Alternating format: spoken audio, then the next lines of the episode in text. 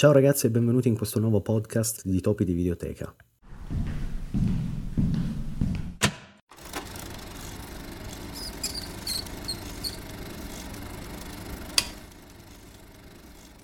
Sì, sono di nuovo qui a parlarvi di un film di Nolan.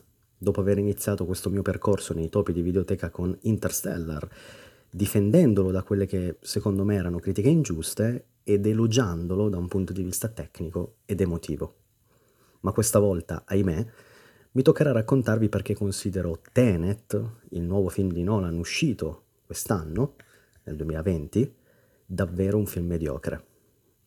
Allora, partiamo subito dicendo una cosa. La trama di Tenet è semplice, fin troppo direi, ed è di fatto il primo grande problema del film.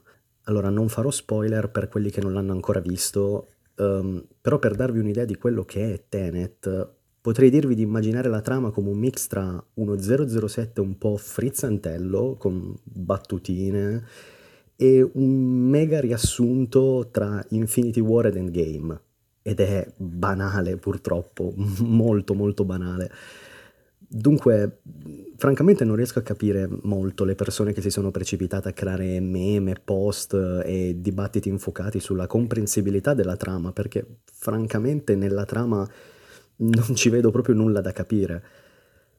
Penso che però la risposta si possa trovare nel fatto che ci si confonda facilmente tra trama e narrazione. Quella sì, complicata in Tenet, ma è la narrazione da capire, non la trama. Considerando le due cose insieme, ossia quello che alla fine è la trama di Tenet e il come è stata raccontata, mi viene solo da pensare come tutto sia ossessivamente caricato di una tensione artificiale, che però risulta senza anima, senza scopo. Ti viene da chiederti se ne sia valsa la pena creare tutto questo sistema di inversione temporale assurdo per poi raccontare alla fine una trametta da film di spionaggio di serie B. E il problema a questo punto è, ma la narrazione funziona? Ehm, no, circa. Allora, quando Nolan scrive un film con un elemento scientifico al suo interno, che funge da, da, chiave per la risoluzione della questione, che sia la relatività del tempo in Interstellar, il sogno in Inception e in questo caso l'inversione del flusso temporale, crea sempre un sistema, una struttura coerente che sta alla base per far sì che, secondo le regole che lui stesso o il team scientifico che si porta sempre appresso eh, detta, quel sistema funzioni. Ad esempio, in Inception i sogni erano strutturati in livelli. Il fatto che servisse il cosiddetto calcio, quindi un'azione che permettesse di svegliarsi, eh, ci spiegava poi eh, che cosa comportasse morire in un sogno o morire in un livello più profondo di un sogno, eccetera, eccetera. Tutta una serie di regole che permettono di rendere quel sistema, per quanto fantastico, coerente e credibile soprattutto. Bene, il sistema dell'inversione del flusso temporale di Tenet ha delle falle, ma più precisamente direi un po' come tutto il film è poco raffinato, poco curato, pieno di situazioni che ti fanno pensare ok, questa cosa non dovrebbe in realtà andare così e era necessario che avvenisse questa cosa? Che senso ha? E questo, eh, seguendo le regole che l'autore stesso del film ha dettato, non va bene. Ma cosa intendo quando dico che il film è poco curato o poco raffinato? Intendo che nel film mancano degli elementi di raccordo tra le scene, per capire anche come tale personaggio sta facendo tale cosa e non solo il perché. Un perché che, tra l'altro, spesso non è nemmeno così chiaro, non c'è una vera conseguenzialità nelle vicende, ma sembrano piuttosto situazioni che si susseguono e che però non hanno nessun collegamento l'una con l'altra, salvo qualche eccezione. Il protagonista si teletrasporta da un posto all'altro del pianeta in un cambio di inquadratura e oltre a non dare alcuna spiegazione su come faccia, spesso il film non riesce a rendere nemmeno chiaro in quale punto del mondo ci si trova e perché. Quindi non sappiamo il come, non sappiamo il dove e non sappiamo il perché. Bastava un frame con un passaporto falso, eh, una scena di sali e scendi sugli aerei, barche, biciclette, non so, quello che vuoi, ma fammi capire come quest'uomo riesce a viaggiare il mondo in un battito di ciglia. Manca poi purtroppo tutta la parte emotiva nel film, mancano i rapporti tra i personaggi, lo sviluppo dei rapporti tra i personaggi. Non c'è un singolo personaggio che viene sviluppato tutti quanti rimangono identici dall'inizio alla fine, nessuno cambia. E non sappiamo nulla di loro, o meglio, non sappiamo nulla del protagonista e del personaggio interpretato da Robert Pattinson. E va bene non sapere nulla, quello che non va bene è che queste persone sembrano appena uscite da un laboratorio, non sembrano avere un passato, non sembrano avere ricordi e non sembrano avere emozioni.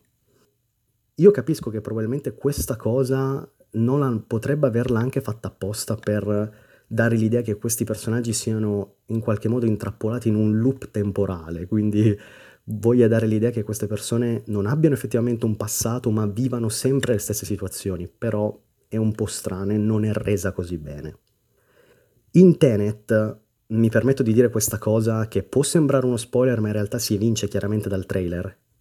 Sta finendo il mondo ok? Sta letteralmente arrivando un evento che equivale ad un'apocalisse. Viene citata una nuova guerra fredda, qualcosa di peggio di una terza guerra mondiale, ma tutto questo non esiste in Tenet, non si percepisce nulla di tutto ciò, non senti il pericolo di una cosa così grande, non riesci a capire quali sono le forze in gioco, perché semplicemente non vengono mostrate. Tutto quanto viene ridotto a una spy story tra poche persone risolta con qualche scazzottata, stile Bond anni 70 e basta, niente di più. E anche in questo la parte emotiva è molto molto carente. Nonostante sia una vicenda molto personale tra poche persone, non esiste parte emotiva, non ti emozioni mai.